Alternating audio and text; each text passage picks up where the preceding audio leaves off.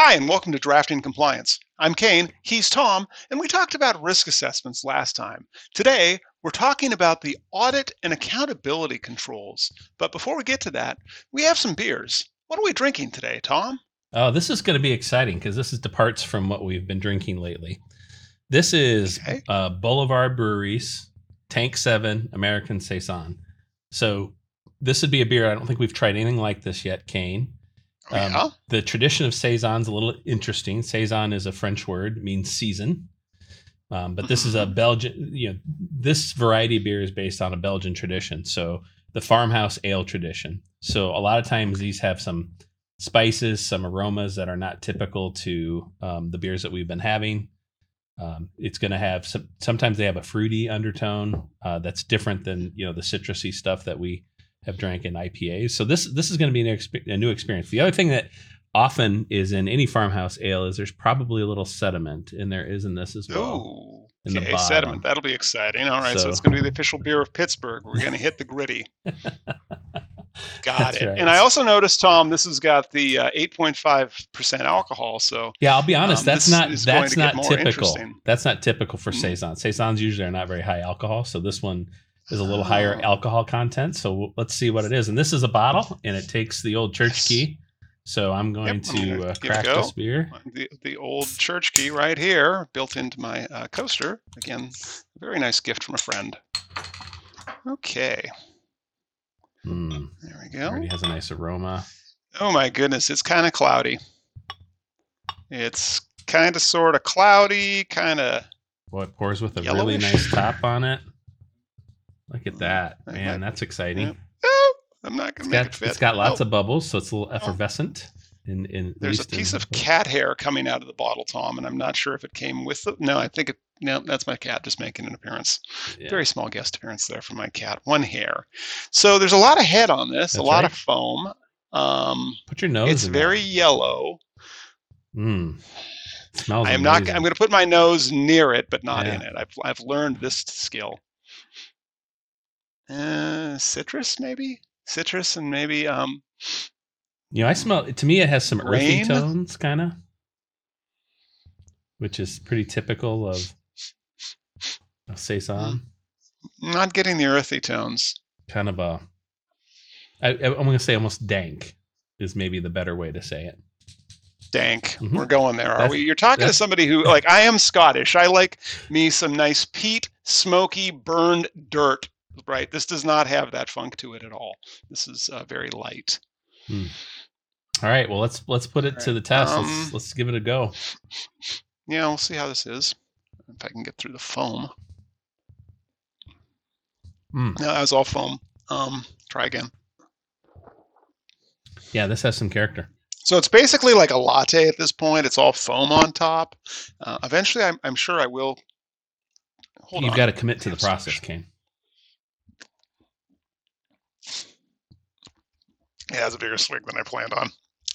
Yeah, I mean this Um, this does not have the hoppy characteristics that, that we are very used to in the IPAs. This is much more on the on the malty sort of of bitter side of of beer. Yeah, I, I get the bitter. Um, it doesn't have a lot of citrus in. Like I kind of clocked that on the nose, but not on the on the palate. Um, something spicy in there. Yeah, kind of like uh, spice in it.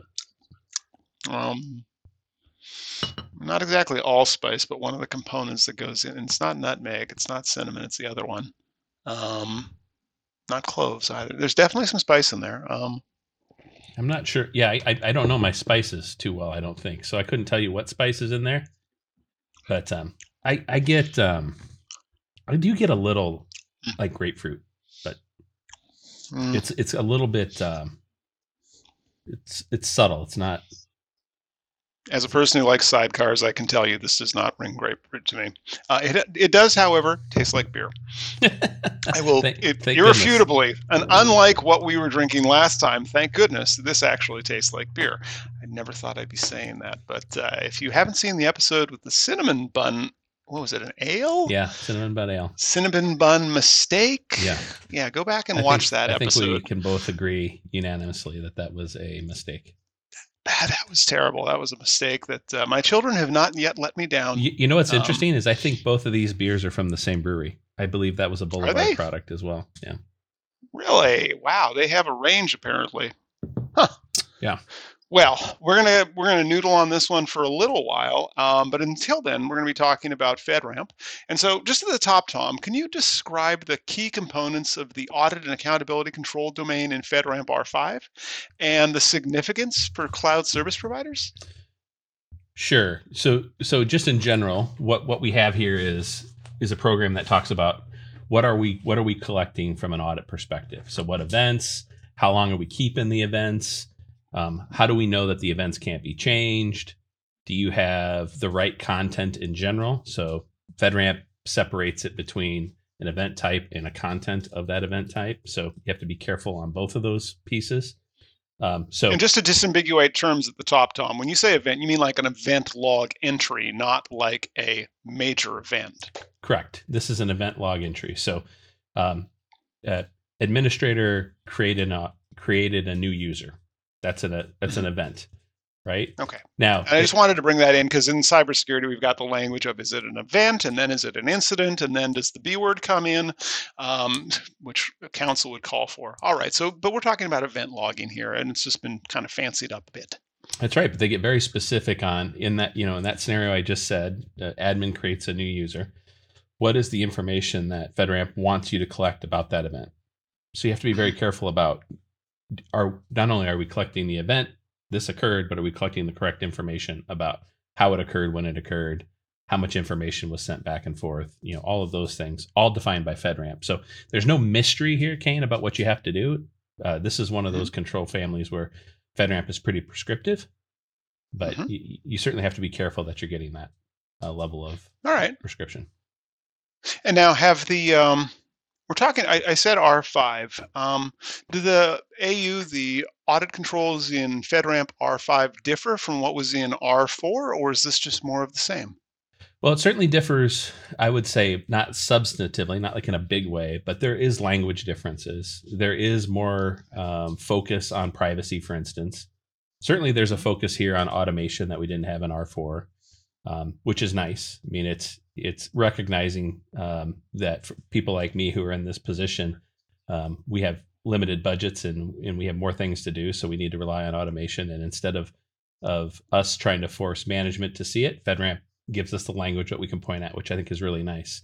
Um, there is some new control language. Um, they may have shuffled some controls here, but the, mo- the the point I would take away is there's not so much subna- substantive difference here that you're going to spend a year trying to comply with this. Uh, you know, new Rev five over Rev four. It's pr- it's pretty light in terms of of major control changes. Okay, so a lot of it's pretty similar. So then, what would you say the the biggest challenges are that organizations face when they're uh, implementing the AU controls, and um, you know how can they ad- effectively address those challenges? Yeah, that that's interesting. It certainly is going to, I think, be different by uh, sort of the type of product you're pushing through. Certainly in our in our instance, where we have a product that is very adjacent to the security um, world, a lot of these controls not only do we need to have around our application, but we need our application to provide them to our customers as well. So that's a big challenge for us. So it, it, it can be such an instance where you are having to make major changes within your application as you serve it to your customers as they see it Mhm. in order to comply with this. And I'll give you an example of that. We've always had logging built into our our platform and we've always consumed it internally. We have not generally released it to our customers. But if Mhm. we become in boundary for our customers, which we will, they need to consume this log information as well. So our so we need to provide it for them and make sure we securely provide it for them as well. That's right. So a big challenge for us was to re-architect our logging solution to be consumable by individual customers with only the data in which they should consume. So that was a big challenge for us. I think in general, if you looked at it, looked at this just as an a study in how you log uh, events and analyze events, there's not a lot of, of you know brain surgery going on here. This is pr- this is pretty easy to consume. It's just you have to have that capability in place in order to do it. So you need to have the platforms in place, the technology in place to do that. But again, readily available. Um, you know, you can choose from a handful of different providers for a logging capability and an analysis capability, all FedRAMP moderate, um, right? ATO themselves. So, of course, yeah. Otherwise, that wouldn't would not be acceptable. So we've been kind of dancing around this, and we've said it's fairly prescriptive, and we've said there's not a lot of you know rocket science involved here. Um, let's get into it. Like, uh, how does the, and I'm thinking of control AU3 uh, in FedRAMP R5, how does that dictate the content of audit records? And uh, what challenges do organizations have in ensuring that all of the necessary information is captured in those records? Yeah. Uh, so AU3 has a lot in it and a little bit of space. So, what AU3 is going to say is, hey, you need to collect an event. Uh, you need to know when the event occurred, where it occurred, you need to know the source and the destination of the event. So, um, you know, if it was if it was initiated from you know somebody out on the internet and and where within the application um, it was actually sourced or targeted. Um, you need to know the out- outcome of that event. So, what mm-hmm. actually occurred, um, and then you need to track who was involved in the event. So, um, was there a user user specific username? Uh, did it affect another user username? You know, the the who of it is important. So that's one half of AU3, but there's a whole nother half of AU3 which says, hey, we also need to know very specific information um, that um, is around those event types that we wanted to collect, right? So it's going to ask you for things like, hey, the session and session state, session length. Mm-hmm. Um, was there a transaction of of data that occurred at it? How many bytes were sent and received? Um, ca- characteristics that help you identify specific identif- identity um, attributes. So it might be origin of country and things like that. So there's a lot more prescriptiveness that comes with AU3 um, past the initial, hey, we need to collect events but ultimately if you're thinking of that from like an incident response perspective it makes sense. That's the kind of thing that you know if, if you're on the blue team and you've just been handed something and you said hey go look this up having all that supplemental rich data i'm sure is going to make it a lot easier to do incident response. Yeah. Oh for sure. I mean i think um, we've probably both been involved in incidents where you're like why don't we have better data? Mm-hmm. this would be an yep. example of them recognizing that right and saying well let's give our give our folks better data um, well, it also gets away from the problem of um, some former clients of mine, actually, where you go in and you're doing incident response and you ask where the log files are, and they say, oh, they they, they routed them to dev null to save space. Yeah. You go, okay, sorry, I just made a Unix reference there. They deleted them automatically or they didn't collect them. And um, that really complicates investigations, to put it mildly. That's right. You know, you, you asked about some of the challenges. Um, I think of the challenges here more around resetting the expectations of certain key stakeholders. So, for instance, mm-hmm. your your lead of engineering or your your head developer, he, he's probably made it a, a practice to try to minimize space consumed, especially in the cloud, right? Because space is mm-hmm. cost, and and you know, people are sensitive to cost, and he wants to have only what he needs to see. So you may have a challenge re-educating that individual and saying, well, what you've done always is no longer acceptable for FedRAMP. They have much more stringent, and we have to keep them much longer than you have in the past. And you're going to get pushback on the amount of space it takes and and how hard it's going to be to parse and all this. But the reality is, is that's a challenge uh, more on the diplomatic side and the in the political side of your organization than it is on the technical side. But still, one you're probably going to face. But also, like you said at the top, if you've got uh, existing commercial product and you're trying to re-engineer it or re-architect it for FedRAMP, it sounds like the logging provider and the log sources consumers probably a challenge, as well as actually what you're collecting in those logs. Some of those might have been things that a, a purely commercial organization that hasn't been through a significant incident probably wouldn't think to control to have in a log file or in an event record right correct and i think that's really why it's so it's so specific in terms of what it wants there all right yeah. Well, if you're enjoying this conversation today on YouTube, uh, ring the bell to get notifications about my quest to find literally any beer that's drinkable, or subscribe to this uh, in your podcast app of choice to make this part of your monthly routine. And Tom, I want to ask about the context of Control AU6. Mm-hmm. Um, how do organizations under FedRAMP con- conduct effective audit review, analysis, and reporting? And um, you know, what tools or what processes are really crucial for that process? Yeah, I mean, this is interesting. We just talked about the level of of specificity that are wanted in in logs, right? And so when you're collecting that much data across your entire footprint or your your entire boundary, you're creating reams of data, and it's very hard to analyze manually. In fact, you can't do it. Mm-hmm. Um, I think any auditor would recognize that you can't do it. So, really, what this is saying is go out and find a tool that helps you manage the burden of of reams of data in the in the analysis. So, you're you're ta- this is really talking about get a sim tool, something right. that can analyze. Um, you know, I, I have I have my requirements around sim tools. Most people do. You know, you want a tool that uh, isn't just signature based. You want a tool that looks at anom- anomalous behavior as a, as the same severity as just a signature. Um, you want a mm-hmm. tool that helps reduce over time the the false positives, so you're getting mm-hmm. truer and truer data. Um, which, if anybody who's configured a sim understands how, you know, every tool comes out of the box is going to create false positives. But you ultimately want to get to the point where what it's presenting to I think the requirement is to an admin on a weekly basis. Although if you're only doing it weekly, I think that's probably a mistake. But whatever it presents yeah. to you um, is data that you absolutely have to follow up on. You know, it's a it's an event that should mean something mm-hmm. to you. That's what this control is all about. Is how is how do you get to that point where you are analyzing data that is impactful to your environment in a timely in a timely way. So go find a, a sim that is FedRAMP authorized and implement it and make sure you get it to the point where it is giving you the least amount of uh, false positives as possible. So I want to I want to push on that one a little bit, Tom, sure. just to, to, to clarify. So you said use a SIM tool, which some of our viewers or listeners may think of as a SIEM tool, uh, security incident event mm-hmm. monitoring mm-hmm. tool specifically. Um, here's a question though. I know a few CISOs, one at a retail company that are using data lakes as opposed to a traditional SIEM or SIM to do large scale analysis because they said, well, for our environment, uh, we're special.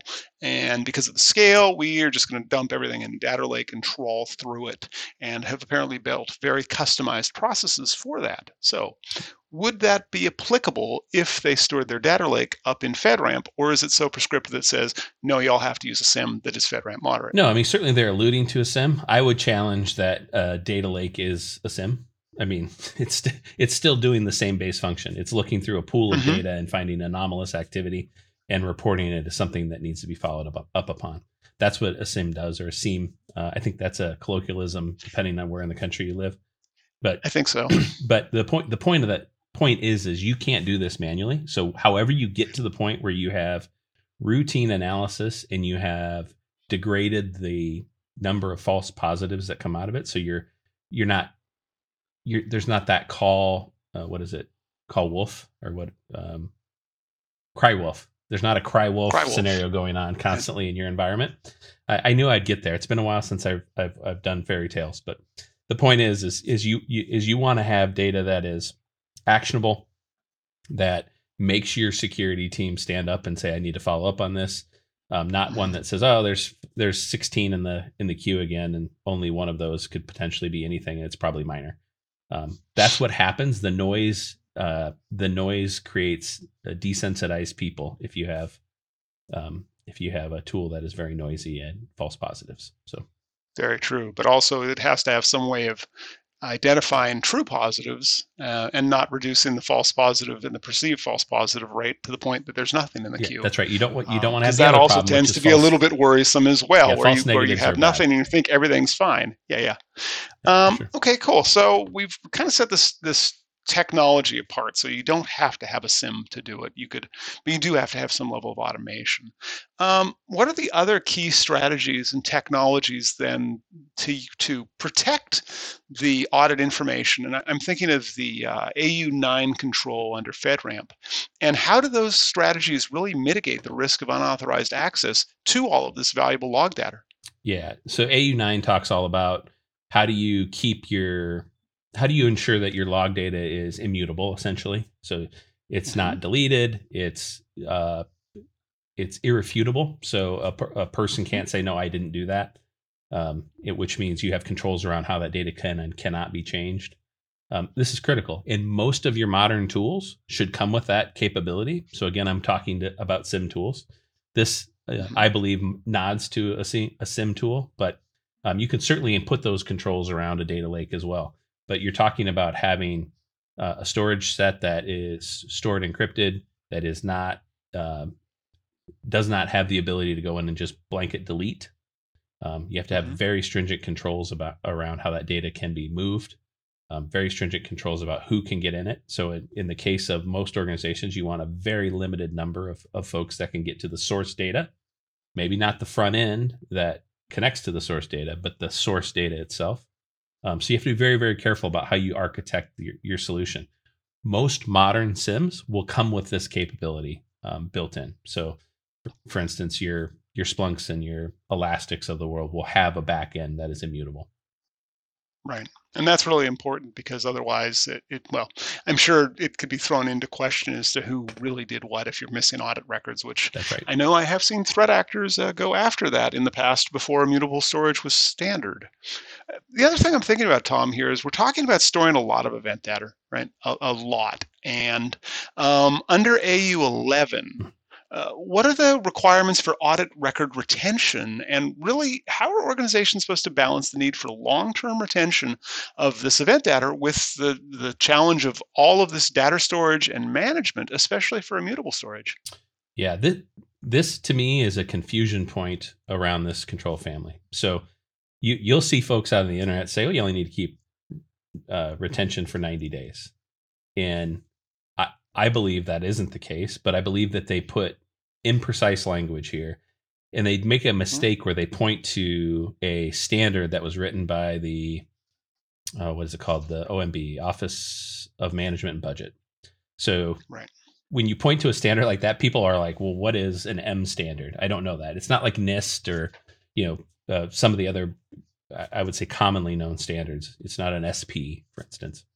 So you really want to go and, and reference the the standard. It's M dash twenty one dash thirty one. I think is the is the correct standard, but it's referenced in FedRAMP in small language, and you have to actually align to that standard with um, with your retention. So, and when you go and read that standard, again, you're going to have some ambiguity there. But most people, most experts in the field, have come down to say what they're really saying is you need to retain records hmm for one year. So you want one year of, of, of log retention, and you decide how much of that you want as hot and how much of that you want as cold. I'm choosing to do 90 days of hot in Mhm. in the remaining year and cold, but it's as clear as mud if, if if I'm being honest, and you have to really sort of like connect dots and read between lines to get to that um, understanding. But it's a it's a year with a rolling deletion period at the end of that Well, it, year, it's spec- just to manage the amount of data. yeah it specifies um, th- there's some controls around that right so um, Mhm. it, it doesn't say you have to delete so you can maintain longer Sure. but if you're an information security guy who's ever talked to a lawyer you want to delete the data as soon as you can Uh, yes. you also um, there's controls around how that data rotates if there is a denial of service that occurs within your logging environment so Mhm. you know it's pretty common um, especially i would say 10 years ago to kill log systems by just overwhelming them with log entries so the, Yep. the standard is delete oldest in this scenario which um, I want to have a significant runway ahead of me before I have to delete anything in that event because you don't want to lose your ability to track, but it is specified within FedRAMP that that's how you deal with that scenario. That makes sense, especially if it's a you know denial of service as part of a tar pitting attack when right. you know the logs are just going to come in later. Um, yeah, I could see that being well. So a, about a year, give or take. Talk to counsel and adopt for your own organization. Sound fair? That's correct. Yeah, that's true. Totally Okay, fair. fantastic. Well, I think we've hit that point of the day where we need to uh, we need to talk about this American saison by Boulevard Brewery. Boulevard Brewery. Let's see. How much have you drank there, Brewery. Katie? Where is where is Boulevard Brewery based out of? I Hang on, like I've still got some left in the bottle. I feel like Where that's they a- based out of? I feel like that's a Colorado brewery, Hmm. but let me see. Well, uh, uh, the whole time I've been thinking about it is like we've got Boulevard Park here in Bellingham. Oh no, Kansas City, um, Missouri. Sorry, Kansas City. Okay. Ooh, barbecue. All right. Um, so I, uh, Tom, do you want to go first on this one, or should I go first? I'm happy to go first. So Okay, I'm um, gonna try take another sip while you do that. Th- this beer has certainly grown on me as we've talked. You know, it has it has spicier notes than I would expect, and they come on the front of the tongue, which is a bit of a surprise. Hmm. A lot of time, those spicy notes are are kind of the linger back end of a beer. Mhm. Um, I like it. It's got a lot of character. It's got a lot of malty stuff. Not a lot of hop, which I'm a, a fan of the hop, but um, I'm also a fan of beer in general. So, uh, and you know, if, if I think of this in terms of what it is, a saison, I'm going to rate this very high. I think it's a seven. Um, you know, if you if you talked about, hey T- Tom, are you going to go pick this first off the shelf? Probably not because it's it's not hoppy. It's not an IPA, um, which my beer fridge is dominated by IPAs. But I would keep this around. Like I'll keep this around and I'll drink it on, um, sp- you know, specific occasions, usually associated with like, hey, we got some family over and we're gonna drink one beer or something like that. Um, it's got that kind of a, a appeal and character to me. Uh, it's it's particularly good in in winter. So yeah, So I'm giving it a seven, Kayne. Tom, I need to come to your family gatherings if you only need one drink to get through them. Depends on which family members are coming over. well, in my case, I've uh, I've had another sip of this, and um, you know, at the at the top of the show, it was more interesting than it is now. I mean, obviously, it's still got foam on top, but it, it reads a little flat and kind of dull. Um, like at the beginning, I was at least getting spice notes off of it. Now it just kind of tastes like beer. Um, it does not. I, I if, if nothing else, I have learned now what hops taste like, and that I do not like them. Hmm. I also can say this is less bitter than it was at the top of the show. Yeah, it opened Which up. It's kind of an interesting thing. It's changed over time, yeah. Um, in terms of would I, you know, go to a family dinner at Tom's house and get through it with one of only one of these?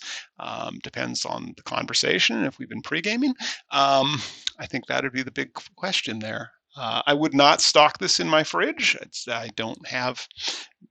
Actually, most of my friends point out I barely have anything in my fridge on a given day. Um, that's just how it is. I'm going to give this a. Uh, I'm going to give it a solid three. I was, I was debating there between a three and a four, and then I had to remember what a one was, and I was thinking of how terrible that was. This is not a two either. This is it's definitely firmly a- a in the three from slot. me. Yeah, it's firmly in the three out of ten scale. Right. It's uh, The- it's it's fine. The fact that you've you've learned to delineate to that level is a huge win for me, Kayne. So I'm happy about that. Well, we also needed to find a one, and the uh, cinnamon cinnamon bun ale. That was a one because we do not have a zero on the show, unfortunately. Bit of a pity that we ever redo this. Uh, I do I do feel good about rating this a little higher after being so brutal to the cinnamon bun ale. Uh, Pull Boulevard probably. you were not brutal. We were accurate. Yeah, for sure. well, with that, that's all for today. If uh, if you think you know a beer that I'd like, or that Tom would like, or if you have FedRAMP questions, uh, drop them in the comments below. And remember to like our LinkedIn and YouTube pages to hear live interviews with information security professionals. Thanks, everyone. Thank.